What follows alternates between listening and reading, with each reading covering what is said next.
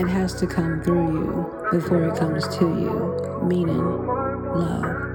My love, drop that beat.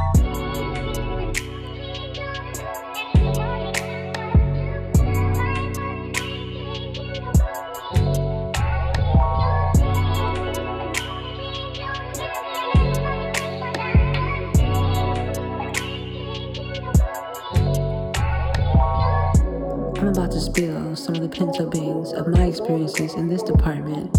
I didn't know the value of my voice. I silenced the sound of submission, not knowing that it's okay to be submissive to your lover. Huh, definitely a life lesson and a life hack, all in one paragraph.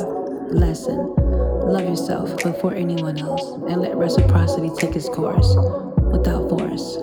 My love, drop that beat again me, please.